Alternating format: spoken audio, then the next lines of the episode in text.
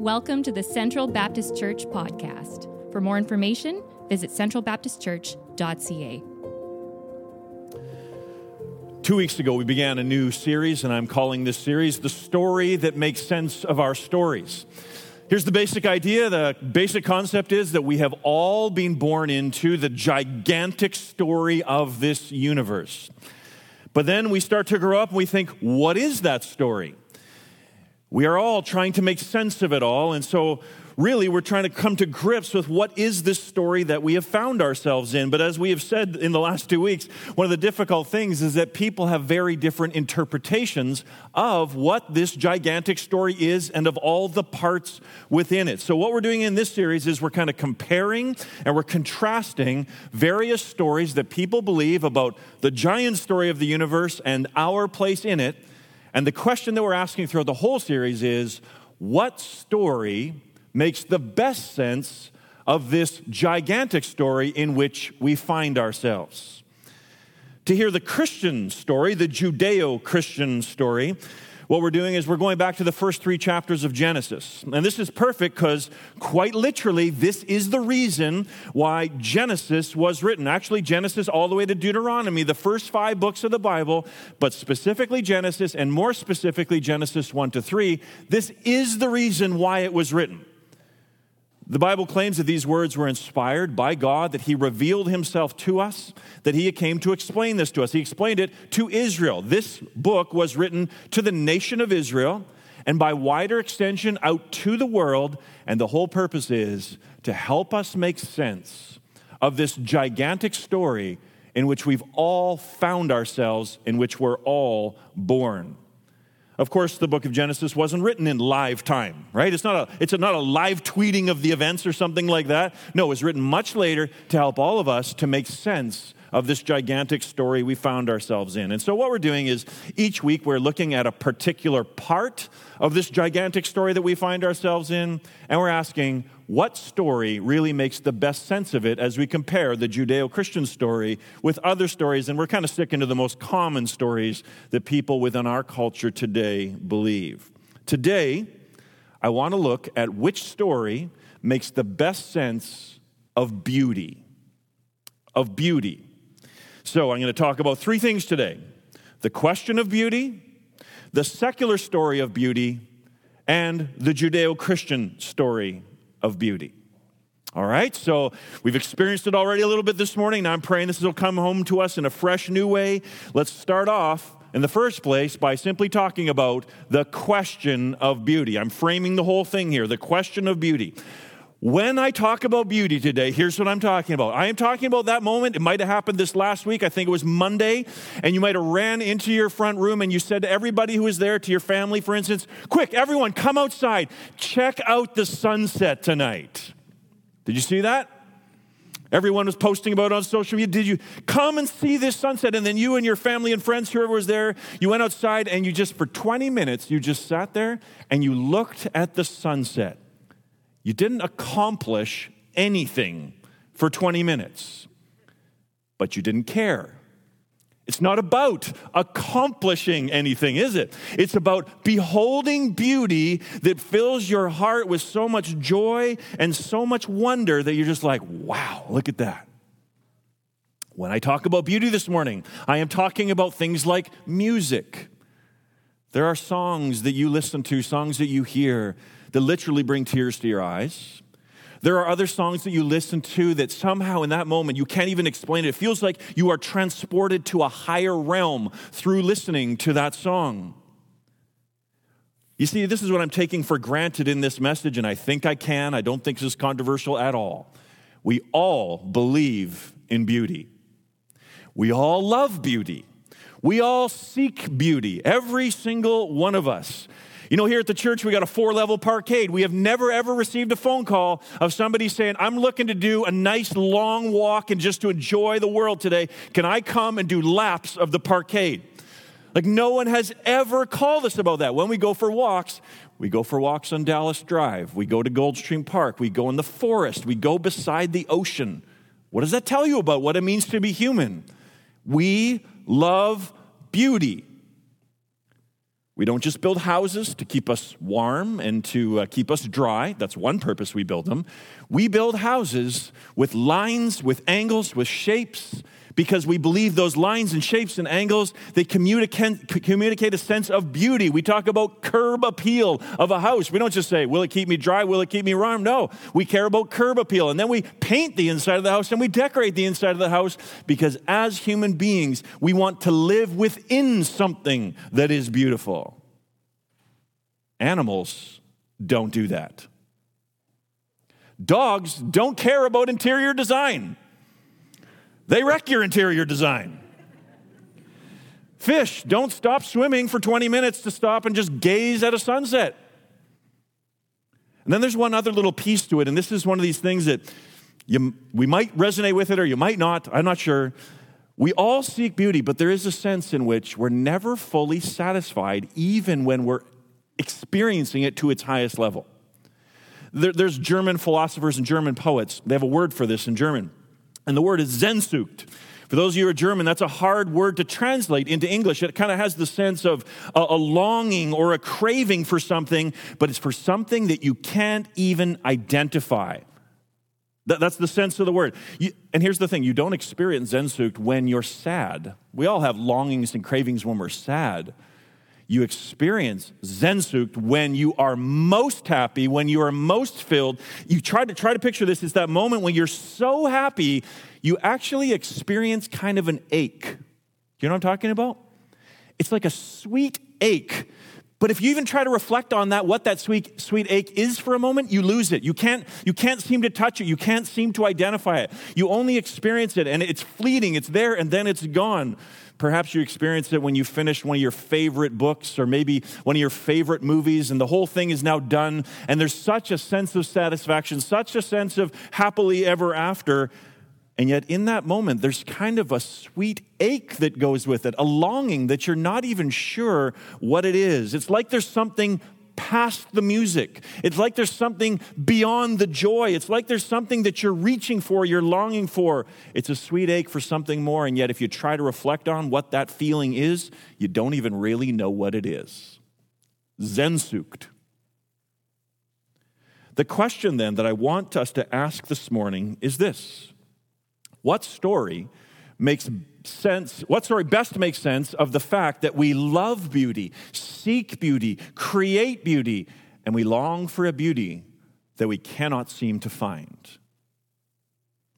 So that's the first, that's the question of beauty, framing the whole thing now. Now I want to compare and contrast the two most common stories, probably in our culture, anyways. If it was in Iraq, I would do something different.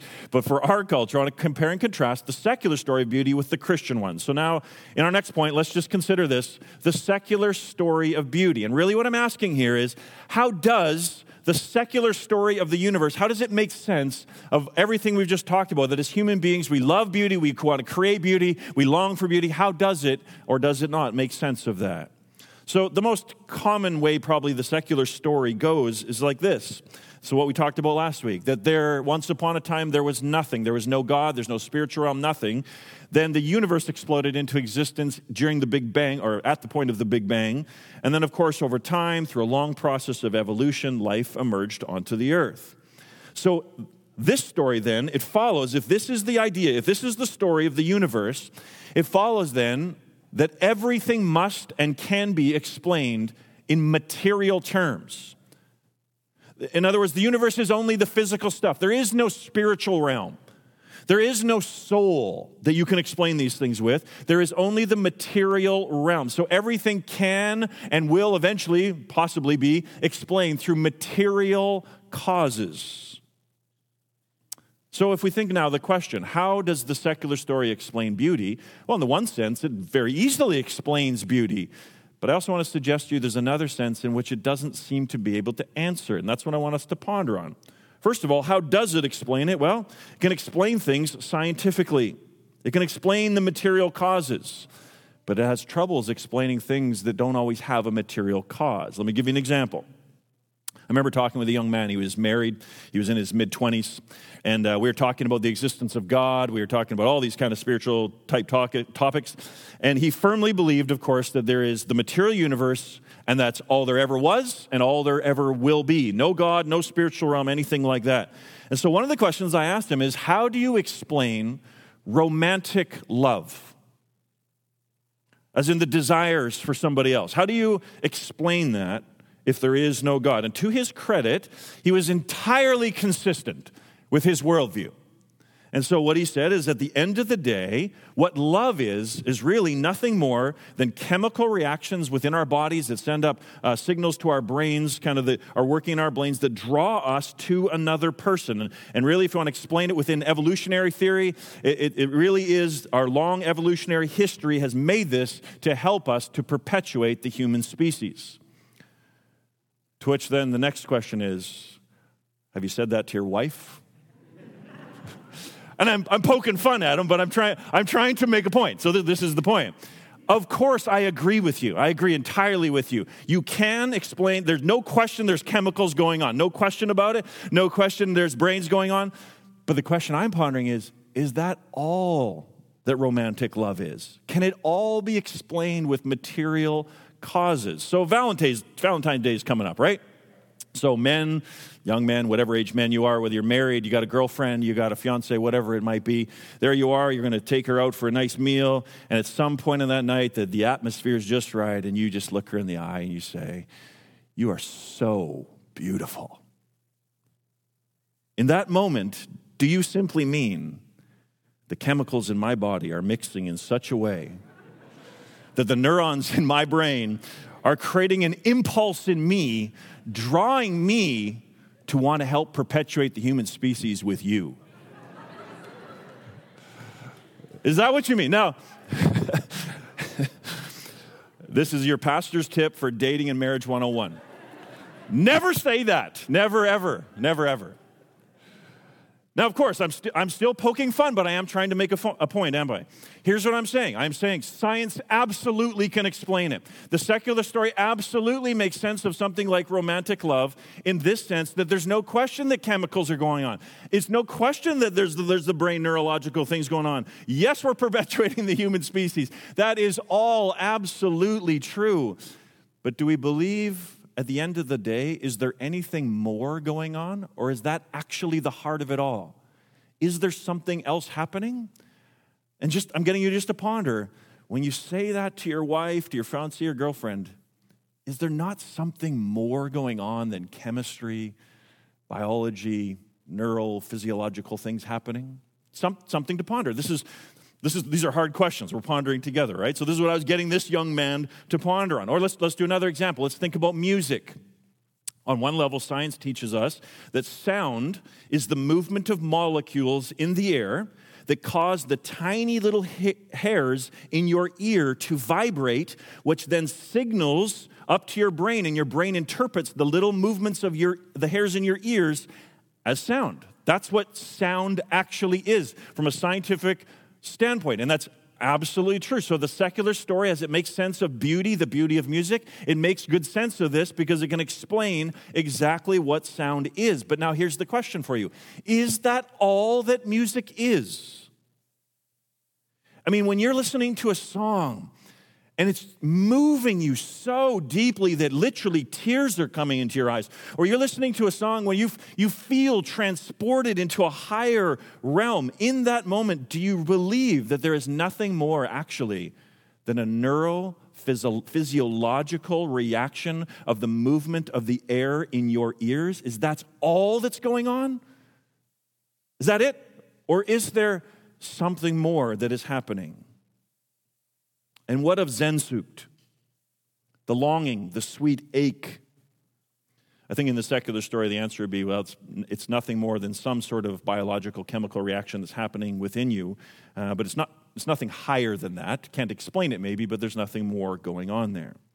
So to summarize then, we all find ourselves born as human beings in this gigantic universe. And one thing we know about ourselves as human beings is that we love beauty. We seek beauty. We want to make beauty. It's just we're something we're absolutely obsessed with. We long to experience. So, what story makes the best sense of the fact that we all long for beauty, love beauty, and try to strive for a beauty that we can't seem to find. And so far, what I'm saying with the secular story, my interpretation, I'd love to hear yours on it if you want to dialogue with me on it. I think it makes partial sense of our love for beauty because it can explain scientifically, from a material standpoint, what's going on in our bodies, in our minds, that we do love beauty. But I would press the question to say, I just don't feel like it can truly, truly make sense of beauty, like when you say, You're so beautiful or you listen to music that brings tears to your eyes. It just doesn't feel right within the universe to say these things are all reduced just down to some material cause. So we said this story does make sense, some of the mechanics of it, but it doesn't seem to answer the joy, the wonder, and the awe that we often feel. It feels like there's something more. So you ponder on that. You ponder on the secular story and how it does or does not make sense of beauty. Now let's compare and let's contrast that in the second place with the Christian story. And I really should say the Judeo Christian story. The, the Old Testament, the New Testament all together. I'll just call it the Christian story of beauty. And we're still asking the same question now. Now we're asking, how does the Judeo Christian story make sense of the fact that we love beauty, seek beauty, create beauty, and long for a beauty that we cannot seem to fully find in this world? And what I want to do now, of course, is go back to Genesis chapter 1 through to chapter 2 and verse 3. Really, that's, we just call that Genesis 1. It's all the one block of passage. But here's what I want to say right up front, especially if you've been part of a church your whole life, kind of like me or something like that. I want to simply say this as soon as we come to Genesis 1. Almost all of us don't really read Genesis 1 the way we are supposed to. In fact, we almost all miss it. I have missed it for so many years. I'm going to submit to you that you miss it as well. And here's why. As soon as you might have heard, Barton's preaching on Genesis 1 this morning. When you heard Genesis 1 was being read for us, you knew, oh, he's coming up. Immediately, what happens because of our background is we get immediately sidetracked onto tons of controversial questions like Are the days in Genesis 1 literal 24 hour periods or are they longer? How old is the earth? Does Genesis 1 fit with evolutionary theory? And most importantly, especially to me as a child, where do the dinosaurs fit into it all? So, for many years, and don't get me wrong, these are questions that can and should be asked. But here is what I have observed my entire life. I've observed it in myself, and I've observed it in every single church I've been a part of. We always miss the big point. We get so involved in the controversial questions, we miss at the end of the day what Genesis 1 is meant to do for us and meant to do in us. This chapter is not just meant to teach us that God exists and that He created everything. Oh, yes, that is definitely a big point, the big point of it. But more than that, by the time you are done reading this chapter or listening to it this morning, you are meant to fall on your face in absolute worship to God, not just because He's powerful and He created all things, but because He has filled this world as a home for you and I with so much beauty, with so much glory, that you're meant to come to the end of Genesis 1 and just go, wow, you sing with Louis Armstrong, what a wonderful world. And no one can imitate that voice, so I won't even try. If you don't come to the end of Genesis chapter 1 and Louis Armstrong's the soundtrack in the back of your brain, you've gotten sidetracked. You've gone off the wrong path. You are meant to always end at that point. That is the point of Genesis 1 to come to worship in the words like, What a wonderful world. So I want this morning to try to help us to recapture a bit of that because I just want to show you in Genesis 1 that this is really the larger point of it. In fact, I want to begin even strictly from a literary perspective. In simply the way that Genesis 1, the author crafted it, it is by any standards. You read any scholars, any literary people who've really looked at Genesis 1, they will say Genesis 1 is one of the greatest literary works in the history of the world. The way that it's shaped, and maybe you've never even seen these things before, but the way that it is written, aside from what it actually says. So, was Genesis 1 written in English? Don't, no, please don't answer aloud in case you give the wrong answer. No, it was not written in English. It was written in, it was written in Hebrew. So, the, in the original Hebrew in which it was written, the entire chapter was written around the number seven. The number seven dominates the chapter. And if you know anything about the Bible, you know that the number seven is meant, it's a symbol, and it's a symbol that represents perfection and harmony and everything kind of going together. So maybe you've never seen this before, but just from a literary standpoint, check this out. Genesis chapter 1 and verse 1, exactly seven words is the way the Bible begins. The second verse has exactly 14 words in the Hebrew, so seven times two. I did the math for you in case any of you have troubles. The word God in Genesis 1 comes up 35 times, which is 7 times 5. Earth and heaven both appear exactly 21 times, 7 times 3. The phrase, it was so, appears 7 times, and it was good 7 times.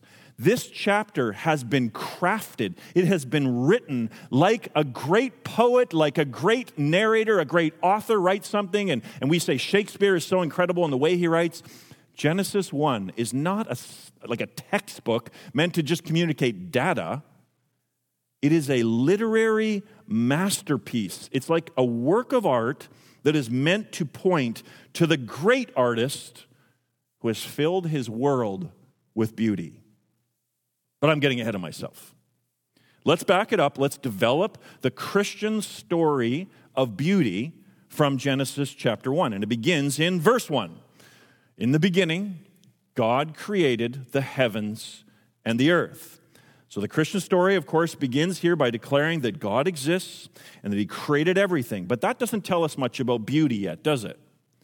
What, does, what that tells us, of course, is that God is very powerful, no question about that. But so far, it's not actually telling us really anything about beauty. I mean, maybe, if you're just, just at verse 1, maybe the God who created the universe is more just a God who's concerned about what is useful and what is practical, but he's not actually kind of really concerned about the beautiful or the attractive. Well, let's read on and find out what kind of God he is. We come to verse 2. The earth was without form and void, and darkness was over the face of the deep, and the Spirit of God was hovering over the face of the waters. So now here's just a little way to make sure you're reading Genesis 1 correctly. Genesis 1 is not really about the universe at all. Oh, yes, God created the universe. That's the heavens and the earth. That's in that phrase. And there's a little phrase later on, and the stars. Just a little throwaway comment, and the stars he created. But what Genesis 1 is concerned about is to zoom in on the earth itself, and then specifically humanity. It's like the camera zooms in from the whole universe down to just the earth, and now we're going to talk about the earth. And so far now in Genesis 1, verse 2, we find that the earth is in a state that cannot support life.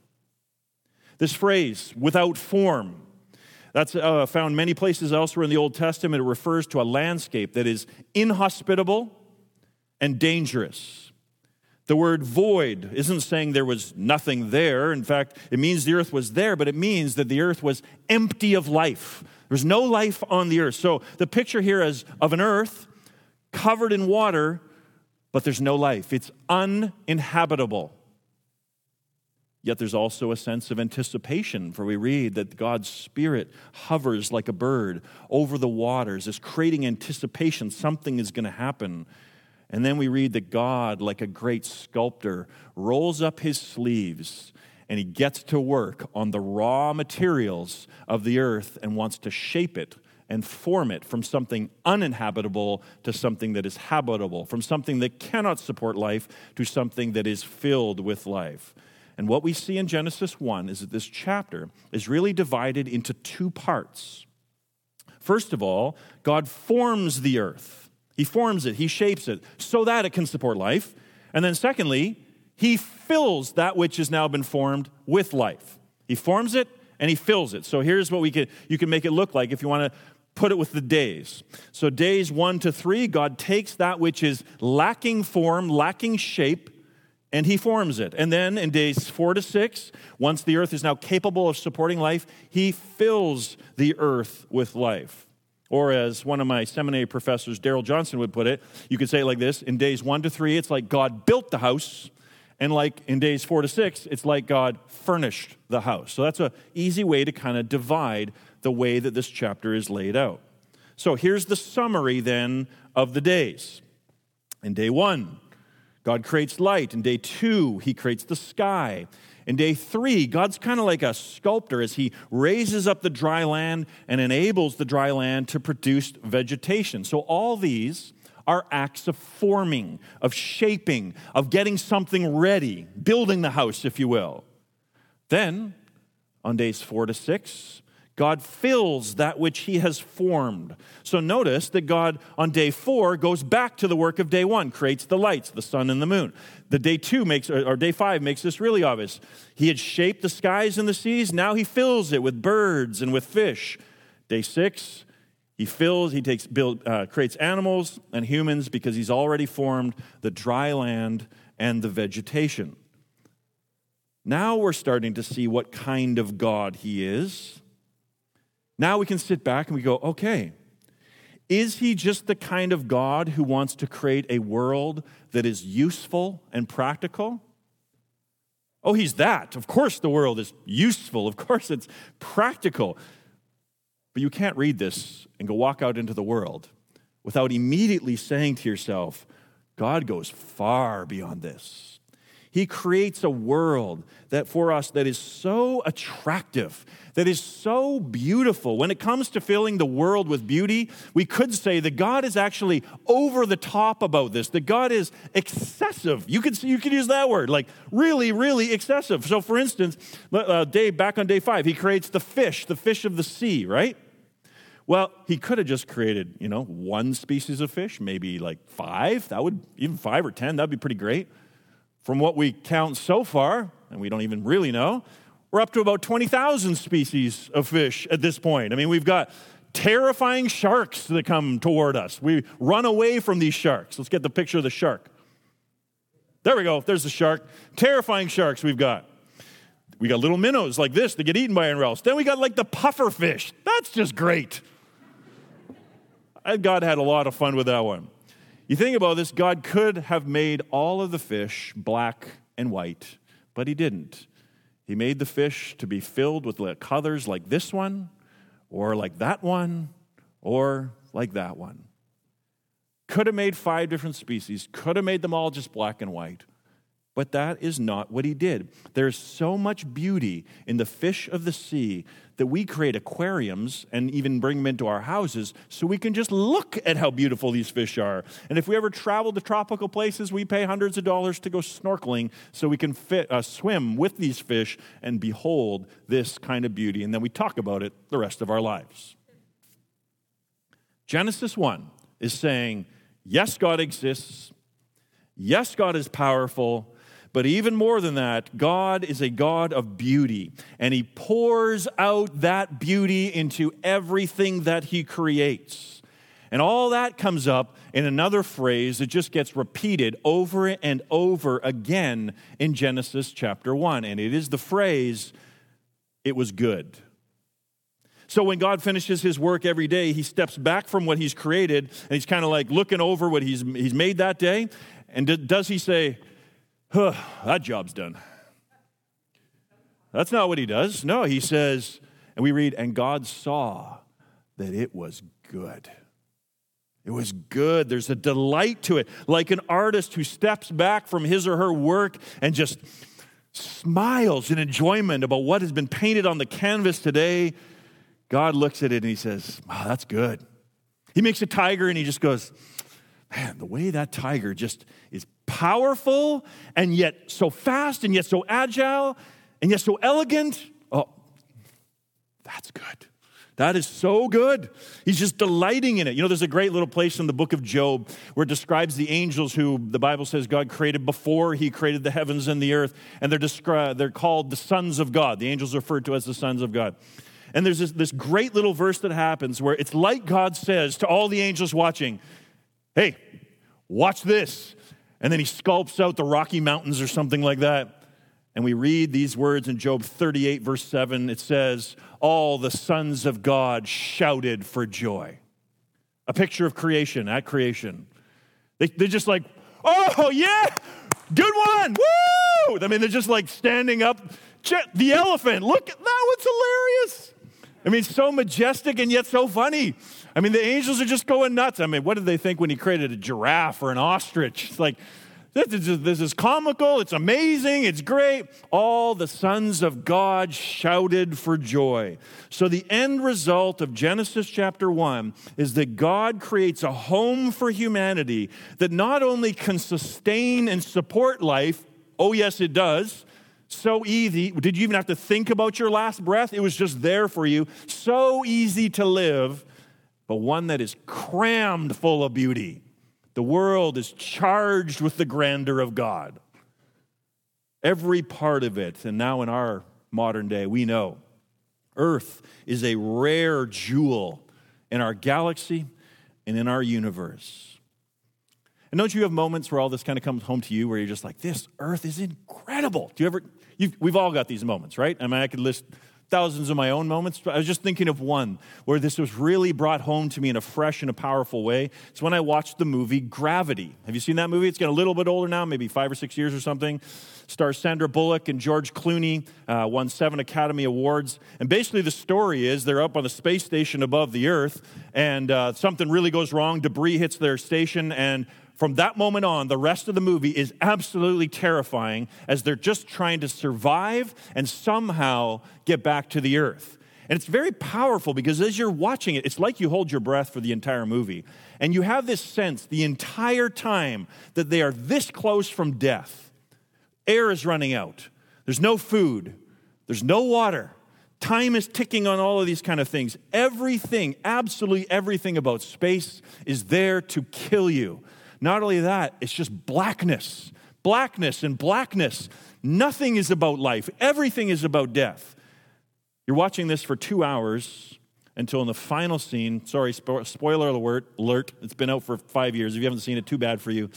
Spoiler alert Sandra Bullock's escape pod crashes down to the earth into the ocean. And so now you're under the ocean and it's still black. And so they do this perfect thing. It's still black. She comes out of her escape pod. She swims up to the surface. It's getting a little bit lighter. And all of a sudden, she bursts out through the surface. And for the first time in two hours, there's color real color. In the background are these green hills. She breathes deeply. And you just have this sense in that moment because everything has been about air in this movie, how they need air and they got to get air. And now she's just breathing so easily. A little insect flies around her head. Life right there.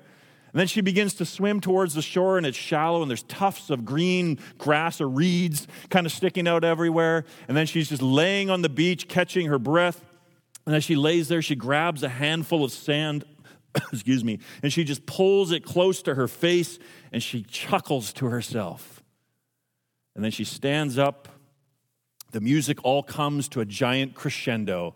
And she stands looking out over the earth and all the beauty. She puts her hands out wide in a sense of absolute awe and thanksgiving to be back on planet Earth.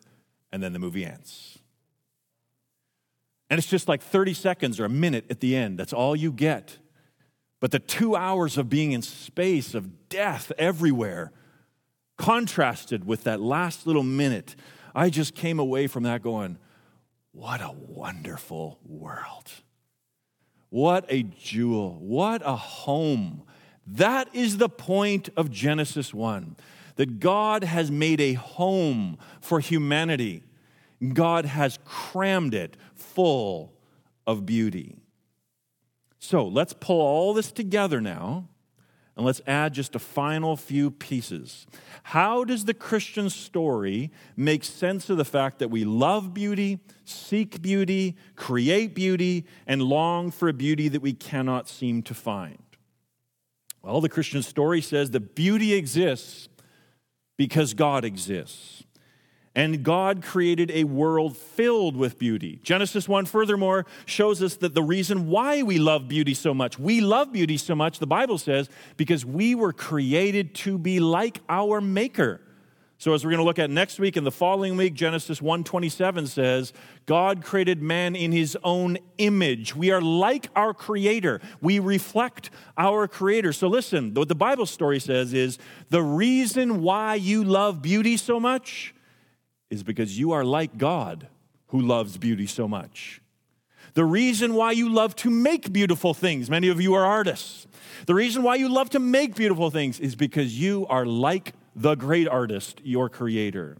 The reason why you experience delight and joy in beauty is because you are like your creator who takes great joy and delight in beauty. So, that sense that there is something greater than us, what the Bible is giving us an answer to this. This, is, this brings us back to that idea of Sehnsucht, that we have this, this ache, even in our happiest moments, an ache for something more. What is it? The Christian story says that ache that you feel, that thing that you can't quite identify, that sweet ache for something even more beautiful than the greatest beauty you've ever experienced in this world, that ache is an ache for God Himself. It's an ache to behold the source of all beauty, because all the beautiful things in this world, according to the Christian story, are pointers to a higher beauty. They are all meant to point you to the source of all beauty, which is God Himself. So we quoted it last week. I'll quote it again this week from Augustine from the fourth century because it captures it when he says, Our hearts are restless. They're restless. We want a beauty until they find their rest in you. So the Genesis story then will go on to show us why we have this restless longing. Why do we have so much restlessness in us? The Genesis story is going to go on, we'll see this in a few weeks, to say that we have it because we have all, in one way or another, rejected our Creator. And we have tried to find our soul's satisfaction in the created order, in the beauty of this world. And it was meant for us to find it in, but not in, in its entirety. So that's why Romans 1 says that we exchange the glory of our Creator, we exchange the source of all beauty for the beautiful things that this Creator has created. And we serve and we worship the created things rather than the Creator. And the reason we can't find that satisfaction that we're all looking for is because the beautiful things of this world were never meant to fully satisfy us. They're meant to satisfy us, but not fully satisfy, it, satisfy us. That's because ultimate beauty is not to be found in the art. Ultimate beauty is not to be found in the forest. Ultimate beauty is not found in the song. All of these things, here's the Christian story of this all of these things, think of them like the rays of the sun. The rays of the sun bring warmth and light, but they are not the sun itself all of the beautiful things of this world, you're meant to allow your mind and your soul to travel up the beam, up the ray, to the source of all beauty, which is your Creator Himself. And yet, we've all turned our backs on our Creator. We have not worshiped Him, loved Him, or thanked Him as we ought to.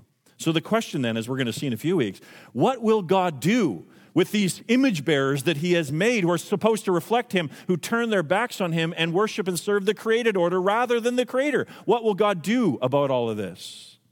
And to our utter amazement, the Christian story goes on to say that God does not reject us, though we have rejected him. Rather, our creator has done everything to bring us back to himself. And how does he do this?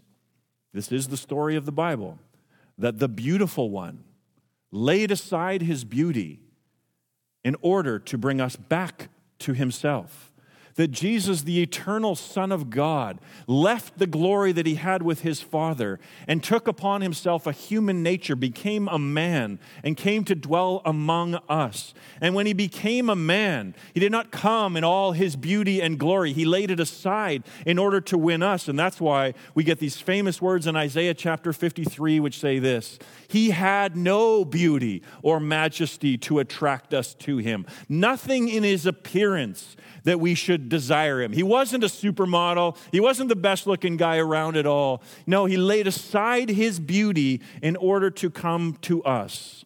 And when beauty personified came to our planet, how did we receive him? Did we marvel at him and worship him? No, as Isaiah 53 continues, he was despised and rejected by men a man of sorrows and familiar with suffering. Like a person that we hide our faces from because we don't want to look at them. Maybe they're being tortured, their, their whole form has been defaced. No, he was despised, and we esteemed him not. Why would the eternal Son of God lay aside his beauty and come in the form of a man with no beauty or majesty to attract us to him and be despised by us? Why would he do this? To free us from the ugliness of our own sin. That Jesus came in order to take the ugliness of our sin upon himself upon the cross, in order that anyone, anyone who comes to him might have the ugliness of their sin washed away and might be reformed into the beautiful person that God has always created us, meant us to be, and will shape us to one day fully be. And then, to our total amazement, the Christian story of beauty ends with God fulfilling our deepest longings for beauty. So, Revelation chapter 21 says that one day when Christ returns, God's going to rid his creation of all that is evil, all that is ugly, and he's going to take this earth, which he's created for our home, and he's going to renew it so that it'll become like a new earth. And then heaven, which is God's home, is going to come down and merge with earth so that heaven and earth are joined, and we will dwell with our Creator forever. You know, my kids love to ask me, What's it going to be like, Dad? What is this new heavens, what is this new earth going to be like? The Bible doesn't tell us much about what it's going to be like, but here's how I always answer the question. I basically answer it by saying, you know what? We don't really know, but here's what we do know. This earth that God created for us originally is absolutely incredible. And even in its fallen state, it is so filled with beauty and we enjoy it so much. So, the future new heavens and new earth, here's what we do know it can't be less than this. And it will be more than this. So, what if, I don't know, what's your favorite color? Mine is probably the greens of the West Coast. All the greens, from the moss to the trees, Goldstream Park, that kind of green. Just for me, it just does it. The blues of the ocean. I'd live in Alberta for seven years, it was exile. because there's nothing green, it's just brown all the time. I love, love you, Albertans. I'm one of you. I'm one of you. But my soul ached for the green. It ached for the ocean. It ached for the blue skies. Well, the Alberta's got the blue skies, but the blue skies with the green in the background, climbing up Mount Finlayson or looking out over the valleys or wherever you're at. What if in the new creation, all those greens, God creates 50 new colors of which this green is nothing more than black. What if in the new creation, excuse me, we sing songs and we listen to music that makes the best music of this world, whatever you think is the greatest song and music of all time, it makes it sound like those grade four kids playing hot cross buns on the recorder. what will music sound like? What will colors look like? We don't know. I don't know. But I do know that it'll be a new heavens and a new earth. That's what God has promised. And then, above all those things, on that day, the best five words in the entire Bible, in my opinion, will come true. For in Revelation 22, we read that all the wrongs will be made right, the new heavens and the new earth will come. And then Revelation 22 and verse 5 simply says this We will see his face. we will see his face. God is all beauty. All the beauty of this world is just something that he made. It's not even him. All beauty points back to him, and all his people will look upon his face. We will look upon the beauty the beauty of all beauties, the source of all beauty, the definition of beauty. And I'll tell you, in this life, I have looked upon many things that are beautiful that have just filled my heart with joy and with wonder, that have left me awestruck. I've seen my bride walk down the aisle. I've wept tears of joy when my, I've seen my children at various, my four kids at various times in their lives, seen them as they've grown. I have stood next to the Grand Canyon in just absolute awestruck wonder, trying to possibly take in all of this beauty, and I cannot seem to get it into me. It's just so vast and so great. I've snorkeled with the tropical fish in the Great Barrier Reef of Australia. I've been and seen the great works of art in the Louvre in Paris. I've been in the great cathedrals of Europe. But all these things are just created beauty. They are all pointers. They are all the rays of the sun. And what I long for is a beauty that will never fade, a beauty that will fill my soul forever, not one that I see and I have to walk away from. And what the Bible is saying, the promise of the Bible is for all who come to Christ, He will forgive the ugliness of your sin, make you right with your Creator, and one day you will see His face. All your cravings for beauty, all your longings will finally one day be completely satisfied and fulfilled. We will see his face. So, what story do you think makes the best sense of the fact that we as human beings love beauty, seek beauty, make beauty, and long for a beauty that we can never seem to fully find in this world? I'll encourage you to reflect on that and the invitation of the Christian story is to come to Jesus, to get the ugliness of your sin removed, washed, and cleansed. And the promise of the Christian story is that whoever does, this, God will begin to form, reform into the person you were always meant to be.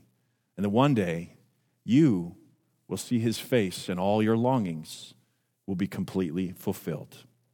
Our hearts are restless until they find their rest in thee. Let's pray.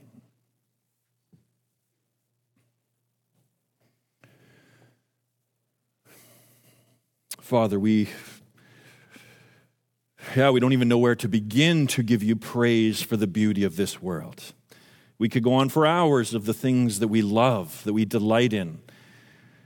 They're all gifts of you to us, for you have made this our home to live on. And we are so grateful. And so maybe, Lord, all we can do right now is to just say thank you and to just praise you for what an incredible world you have given us, even in its fallen state. It is a perfect home for us. We praise you for the colors, for the mountains, for the waters, for our friends, for our family, our spouses, all these things that fill our hearts with joy and with wonder. And Father, thank you most of all for sending your Son into this world. Jesus, thank you for laying aside your beauty, taking on that human flesh in order to restore us and to bring us back to God who is all beauty. We give you the praise this morning. Help us to follow you more closely this week. Help us to live for you, our Creator, the one who has given us so many good gifts. Enable us to do that, we pray.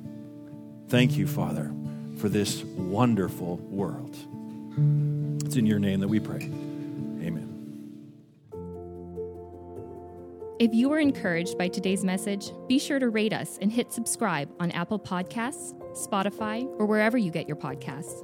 To experience other talks, videos, and gatherings, visit us at centralbaptistchurch.ca. Thanks for listening to the Central Baptist Church podcast.